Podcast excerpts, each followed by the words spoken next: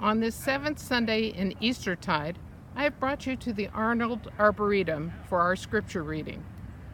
During this stewardship season, we are considering three basic prayers described in a book by Anne Lamott Help, Thanks, and Wow, and how these prayers have been alive in us over the past year.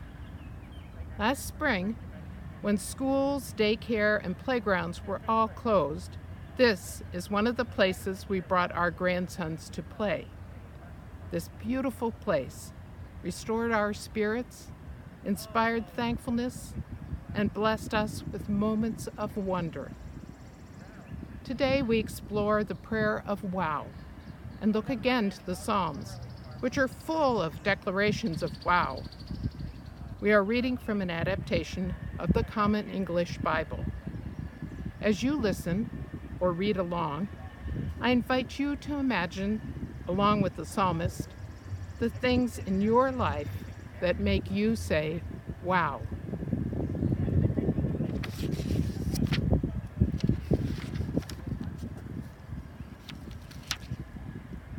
Praise the Lord. Praise the Lord from the heavens. Praise God on the heights. Praise God, all of you who are God's messengers. Praise God, all of you who comprise God's heavenly forces. Sun and moon, praise God. All of you bright stars, praise God.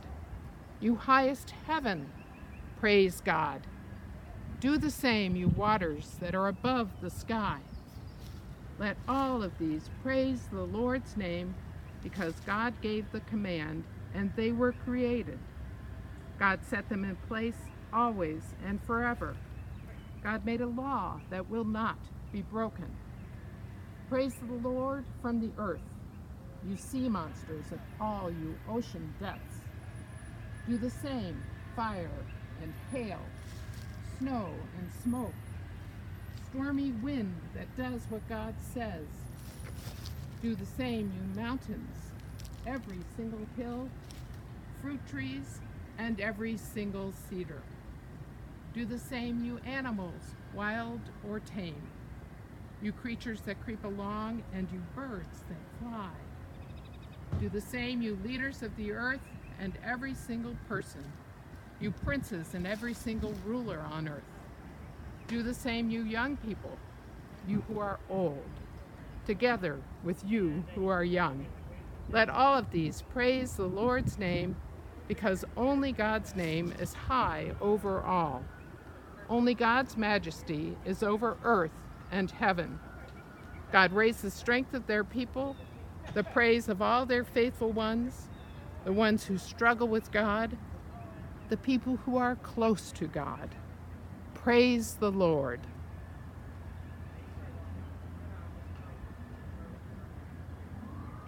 The wisdom of God for the people of God. Thanks be to God. Let us pray.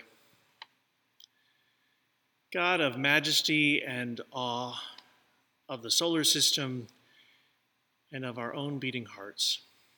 God who is as close to us as the next breath and is all encompassing and as far as the distant star. We gather here together to remember what it means to pray, to hope, and to dream. And we ask that the words of our mouths and the meditations of all our hearts may be truly acceptable in your sight. O oh God, our rock and our Redeemer. And let the people say, Amen. For those of you who've been following along with our online worship for the past few weeks, we have been in a series to celebrate Eastertide, season of resurrection and also to celebrate our stewardship season when we pray about and think about the ways our community holds together and also what it means for us to take part, both with our financial resources and also with our gifts of time and talent. You're going to hear a little bit more about that in a few moments from Amy and also from Leanne and Prabhu. But right now, I want to return us to our theme, which has been along these prayers that Carolyn mentioned, these essential prayers that Anne Lamott articulated in a book of help, thanks, and wow. We've heard about help and thanks, and last week Amy helped us meditate on the book of Acts and how Peter had to expand his vision and learn to be adaptable to what he had known before and to lean into the future. And there are ways we're being called to do that right now. When I think about these three prayers help, thanks, and wow I think we're pretty good at understanding what it means to need help. We all have moments in our lives when we need help, when we have to cry out for help, that we feel so lost or so desperate or so confused. The challenge, as I articulated in that sermon, is often that we don't feel comfortable asking for help, either from other people or even from God. Something that this pastor is still learning to lean into about asking God for help for things I can't figure out.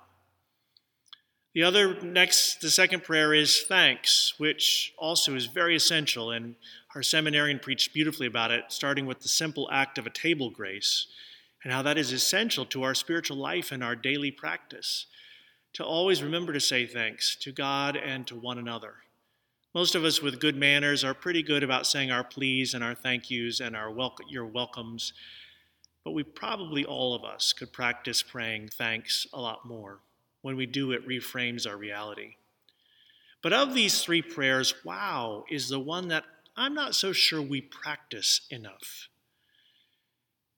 Wow, as Annie Lamott says, is really leaning into something bigger than ourselves. As she puts it, it can be a gasp, a sharp intake of breath when we can't think of another way to capture the sight of shocking beauty or destruction a sudden unbidden insight, or an unexpected flash of grace. Wow means we are not dulled to wonder. Now, certainly, when we're able to worship inside this space, we have a very keen sense that it was built in the Neo Gothic tradition in a way to encourage us to say a little wow when we come in, or maybe a big wow. It's big, it's grand, it has these wonderful proportions, and like many holy spaces, particularly in the Christian tradition or the Islamic tradition, we are invited to say, wow, when we come inside here. Just want to give you a little 360 tour here to remember what it's like. To remember what it's like to come in here and to look upward at the high ceilings, the beautiful windows, and to imagine how God is in our midst. To continue on with Annie Lamott, she says, Wow means that we click into being fully present when we're stunned into that gasp by the sight of a birth or images of the World Trade Center towers falling or the experience of being in a fjord at dawn for the first time. Wow is about having one's mind blown by the mesmerizing or the miraculous, the veins in a leaf bird song, volcanoes. Wow is the child seeing the ocean for the first time. Wow is the teenager's Christmas car, secondhand, but still. Wow is John Muir, Walt Whitman, Mary Oliver saying that the sun was the best preacher that ever was. I first learned about the essence and the value and the meaning of the wow prayer about 12 years ago when I saw a documentary on faith in the environmental movement called Renewal. And in one of the segments, it showed elementary school students at a Jewish summer camp called the Teva Learning Center in rural Connecticut. And it showed how these kids got to experience what wow is like. How do you know where we're going? Each group that comes to Teva is taken on a trust walk, a blindfolded trust walk. Are your eyes open? Look towards the sound of my voice. Everyone can take off their blindfold. And I'd like you to say the very first word that comes into your mind. One, two, three. Whoa. Whoa. Whoa. Whoa. Oh my, oh my God. Oh my God. When you are really in touch with the majesty of creation, your first response is, wow. And that wow is the basis of prayer. Part of what Teva is here to do is to link the personal aha moments with the larger scheme of things that all of creation is one, and we are bound up with the frogs and the ferns and everything else.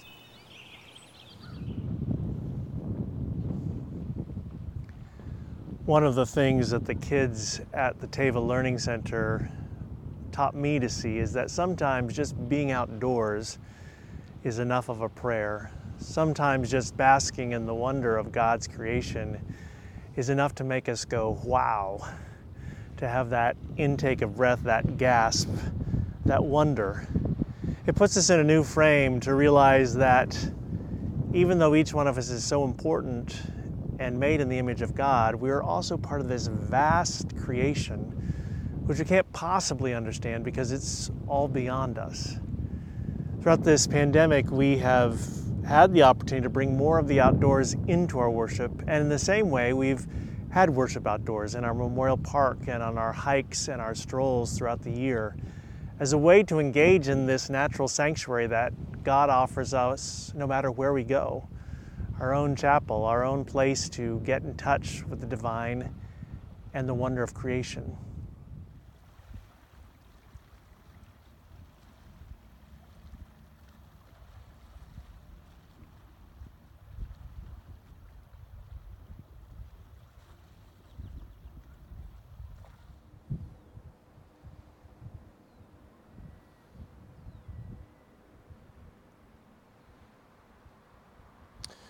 One of the things Anne Lamott writes about the wow prayer is it's not just the things that are beautiful that inspire us, but it's also the things that terrify us, that are much bigger than we are. Just as the psalmist mentions the sun and the moon and the stars and the mountains and the hills and the flowers and the beautiful animals, they also mentioned the wild animals, the depths of the sea, the sea monsters, the fire and hail, the snow and smoke, the stormy wind. Wow is the prayer that reminds us of the awesomeness of God and the fact that life is a gift. And we are just but one small part of this amazing cosmos. Wow is that prayer that the astronauts had when they first looked back at our planet and saw where it fit just in our tiny galaxy in this little corner of the universe. Wow reminds us that there is so much more out there that we have yet to understand. It, it puts us in a state of humility, which is really important for us self important human beings to remember. And it also reminds us that there is something much bigger, much grander, much more powerful than we are. And that's an important part of our spiritual practice, of our prayer practice, of who we are as a community of faith, as followers of Christ. When I think back about this past year and all that we've been through as a nation, as a global community, and also here at United Parish, I say wow a lot. I say wow, for instance, that our small parish had only one death this past year, and it wasn't from COVID. We had a 91 year old who survived COVID. And while I know some others of us lost some relatives and friends, and we knew people who got quite sick, I say, wow, how did our parish get spared? I don't think it's because we're exceptional. I think it's because we were lucky. But that also gives us an opportunity to live more fullness into life and to sharing that life. I said, wow, when our 20 and 30 something started helping out folks who didn't, who were older and were concerned about shopping and also uh, working with technology. I said, wow, about how people just flock to meetings online and actually prefer them a bit more than other meetings, think we're actually more efficient. I've said, wow, at how we've held together as a community and how we created a $50,000 COVID fund culling together resources just so we would have it available for anyone in our midst who is in need. And now, how we've put that back into our United Parish Emergency Fund so that we'll continue to help people in need.